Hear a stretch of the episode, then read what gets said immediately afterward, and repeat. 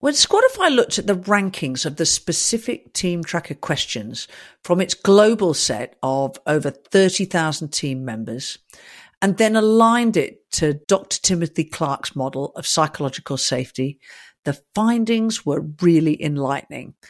It's also incredibly useful for leaders navigating challenging environments today. So today's Connect aims to give laser focus to the specific things that leaders should be on the watch out for and how to differentiate between a nice culture and a psychologically safe one. I'm Pia. And I'm Dan. And this is Squadify Connect. Clients often tell us that they work in a polite or nice team, but something about it feels a little inauthentic or a little off. When we probe deeper, we can find that there are trust issues or underlying behaviors that on the surface look okay, but undermine the team's performance. Aligning the specific questions inside the team tracker that relate to psychological safety to Tim Clark's model gave us another level of granular data that will provide more options on what you can do as a team leader. The results tell us the ranking of these questions across those 30,000 team members today. So you can take a look at the show notes for a handout in full detail. Whilst positive and constructive behaviours and the question a safe place to share ideas score more highly and are higher in our rankings, the questions regarding strong personal connections are in fact ranked 33 out of 37 which implies an issue with inclusion and reflects our experience with teams that very often people just don't feel like that they belong. The other question that stands out here is at the top end of Timothy Clark's ranking, which is around straight talking. So the question is straight talking without offense, and it ranks 30th out of 37. So these are both low scores and lower rankings for presence. This can impact challenger safety and bring out those nice behaviors where the team doesn't actively co-create or use the value out of diversity to innovate together.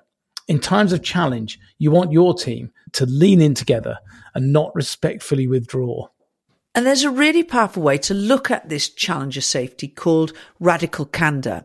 It was created by Kim Scott, and she says that radical candor occurs when team members care deeply and also challenge directly. And she's got a model that uses the two dimensions to describe the teams in other states. Yeah, for example, the quadrant where the team cares deeply but is not challenging directly is called ruinous empathy. A really good description of many of those nice teams that we see. We put a little guide to radical candor in the show notes. Take a look and watch out for the asshole quadrant.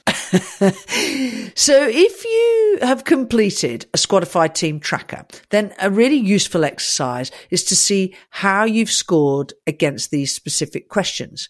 What we suggest you do is print out a report and look at the gap analysis. Which of these questions have a bigger gap between importance and presence and which ones have a smaller gap?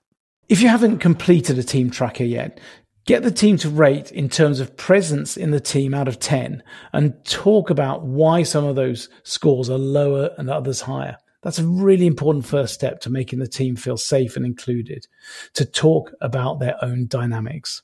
Psychological safety is such an important foundation for your team, and it's something that actually really needs regular attention as the people may change in your team and the outside world places different pressures. Using Tim Clark's model gives a simple and highly practical way to include your team members and enable them to have the real conversation and support them to shoot for the stars. See you again next week.